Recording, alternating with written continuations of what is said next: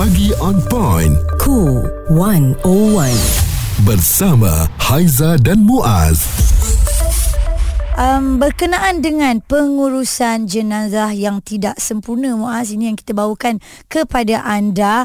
Apa yang dikongsikan menerusi portal berita, ada mayat mangsa nahas pesawat jenis Beechcraft Model tiga sembilan kosong Premier satu yang terlepas di Lebuhraya Guthrie, berdekatan Bandar Elmina Shah Alam, Selangor pada petang Khamis lalu masih boleh dikenal pasti identitinya. Itu kata Menteri Kesihatan Doktor Zaliha Mustafa.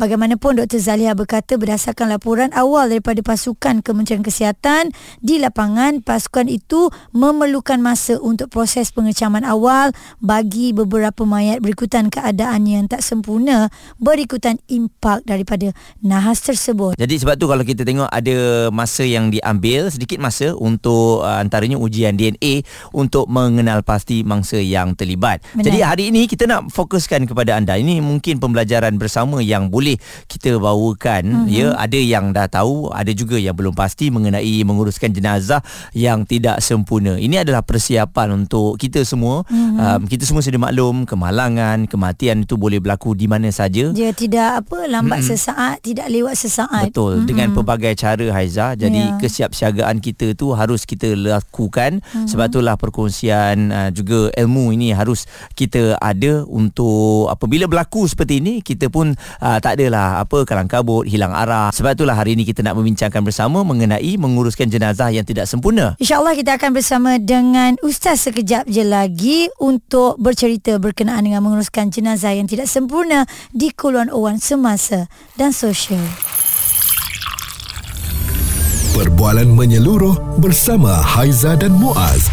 Pagi on Point Cool one oh one semasa dan sosial. Ilmu pengetahuan yang patut kita cari, ya, hari inilah kita nak kongsikan dengan anda bagaimana cara untuk menguruskan jenazah yang tidak sempurna. Haiza dan Muaz juga ingin tahu, ya, dan perkongsian demi perkongsian kalau kita lihat dekat dalam media sosial ada pelbagai, tetapi lagi mm-hmm seronok kalau kita dapat bertanya terus dengan Ustaz. Betul, kalau uh, dilihat, ya, uh, melalui kaedah pembacaan kami, kaedah tayamum antaranya uh, yang boleh dilakukan jisan atau melalukan air ke atas jenazah atau cebisan mayat. Mm-hmm. Ini merupakan antara cara yang boleh digunakan bagi menguruskan jenazah Islam yang tidak sempurna. Benar. Jadi kita dengarkan ini respon yang diberikan oleh Ustaz Haji Muhammad Riza Haji Kamarudin, pendakwah bebas, mengenai menguruskan jenazah yang tidak sempurna. Tentang isu ini, dia dibahaskan oleh uh, ulama-ulama fiqh. Kalau sekiranya berlaku sesuatu kematian, contohnya kalau dibahaskan dia terbakar, jatuh, terbakar dan hancur.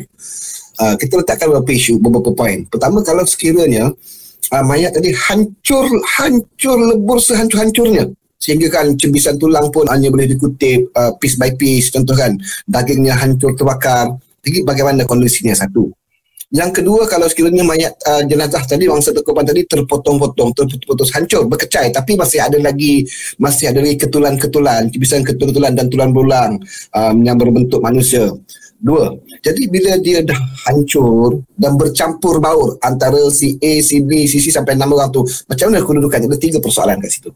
Baik, katalah kita tak dapat menentukan ketulan itu siapa punya, siapa punya berdasarkan kepada cara-cara D N A, kita tak dapat nak, tak dapat nak, nak, nak apa?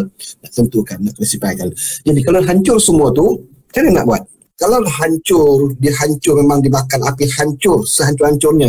Cuma tinggal cibisan-cibisan kecil tu. Kalau disiram air dia makin mereput, tak perlu dimandikan. Cukup sekadar ditayamumkan. Dan Ustaz, bagaimana untuk kita memahamkan pengurusan dan kaedah untuk menguruskan jenazah yang tidak sempurna ini kepada keluarga mangsa? Kepada uh, keluarga itu, kena, kita kena fahamkan dia tentang kaedah itu. Ha. Kita nak fahamkan keadaan itu, maka uh, kalau dia mereka itu mungkin peringkat awal, saya sangat yakin mereka tak diberikan kefahaman yang jelas. Jadi uh, kepada pihak berautoriti, pihak uh, berautoriti agama ni, dia kena memberikan panduan dan nasihat. Mungkin mufti boleh beri campur tangan, memberikan pandangan dan nasihat kepada ahli keluarga. Saya sangat yakin bila mereka diberikan penjelasan yang baik, mereka akan terima.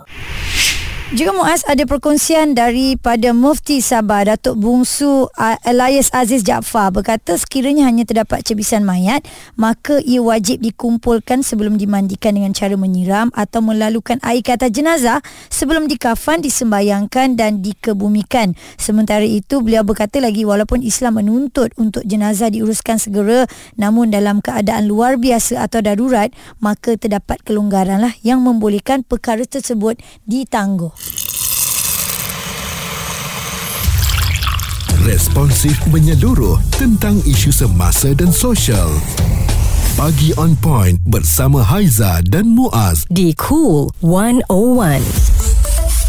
Apa yang kami kongsikan dengan anda berkenaan dengan menguruskan jenazah yang tidak sempurna, mm-hmm. ada perkongsian daripada Ustaz Haji Muhammad Riza Haji Kamarudin sebentar tadi ya, apa pun yang nak dilakukan kena maklumkan juga kepada keluarga mangsa. Saya lihat uh, dengan apa yang berlaku ya, kejadian uh, pesawat yang terhempas di Elmina ni, mm-hmm. memberikan uh, pelbagai pengajaran kepada kita. Maut boleh berlaku di mana-mana saja, dan apabila berlakunya kemalangan maut tersebut, apa yang harus dilakukan, lakukan yeah. bagaimana kekuatan keluarga menerima uh, berita ataupun cerita itu, mm-hmm. uh, dan sesempurna mana kita pun kadang-kadang kan um, yeah. yelah, perkara-perkara ini harus kita ingatkan semula untuk mm-hmm. kita mempelajari sesuatu yang baru, uh, termasuklah ya, kita kemaskinikan juga um, susulan daripada apa yang berlaku ni. Dan semalam uh, suasana hiba di tanah perkuburan Radaltul Sakinah di Batu Keif terasa pilu apabila anak Allahyarham Datuk Seri Johari sebab ketika membacakan talqin untuk ayahnya.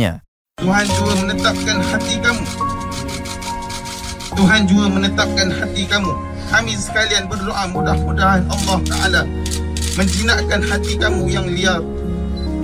Allah menaruh balas kasihan kepada kamu. Ya Allah, ya Tuhan kami, kami merayu bermohon kepadamu supaya tidak diseksa mayat ini dengan kemegahan penghulu kami Nabi Muhammad sallallahu alaihi wasallam. Subhana rabbika rabbil izzati amma yasifun, salamun alal mursalin walhamdulillahi rabbil alamin. Bisirril Fatihah.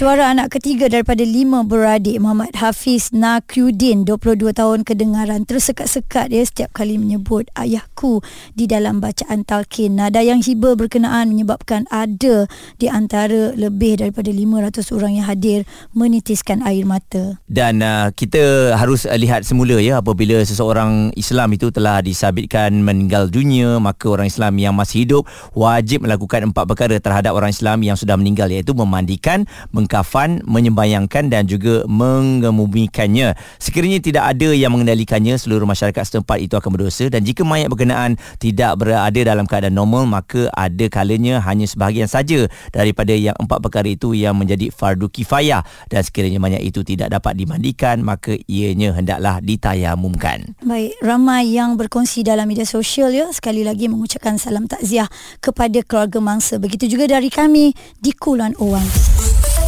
Suara serta informasi semasa dan sosial bersama Haiza dan Muaz. Pagi On Point Cool seratus satu.